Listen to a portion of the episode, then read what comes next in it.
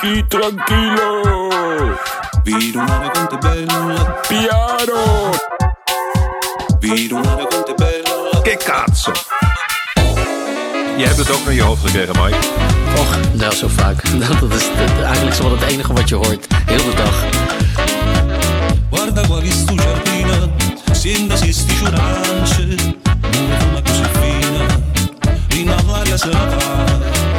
stevende op de finish af. En, eh, en, en, die Luca die moest natuurlijk als eerste over de streep komen. Maar eh, Casparotto die ging als eerste over de streep. En die heeft toen het roze eh, gekregen.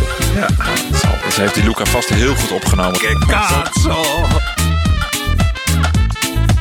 Viro una racconta bella, spiro tanto sentimento, come d'occhi di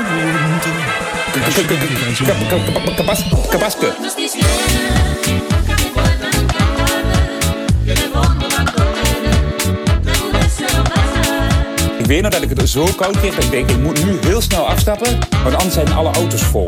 Dus wat ik zeg we moesten nog, zeker 7, 8 kilometer eh, omhoog. En ja, nou, dat was geluk, want echt, dat geen kilometer later stond iedereen bibberend aan de kant. Ik, ik, ik weet nog dat Dries Devenijns toen die kwam aan, aan de auto en die was zo aan het klappen tanden. Maar die vroeg, die vroeg om iets, maar niemand, niemand die hem verstond. Dus iedereen die keek elkaar aan en eigenlijk ging het om het kabaske. Maar dat was dus, dat was dus een regenjas.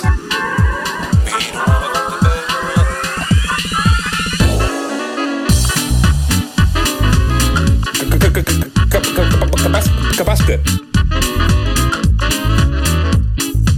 Stelvio, oh Stelvio.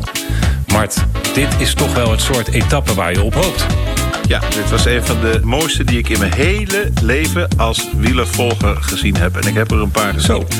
Niks gehaald, niks naar de keuken gelopen. Ik wilde iedere centimeter zien. Ik vond het fabelachtig. Jij wil gewoon Ja, dat is het ook, ja. Wat zijn Ik wuppies? mag het wel.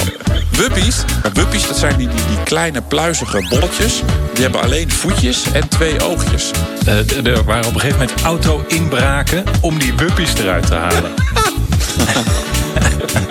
ja, dat is de situatie waar we weer in terecht kunnen gaan komen als Kelderman het roze vasthoudt. Ja, dat betwijfel ik.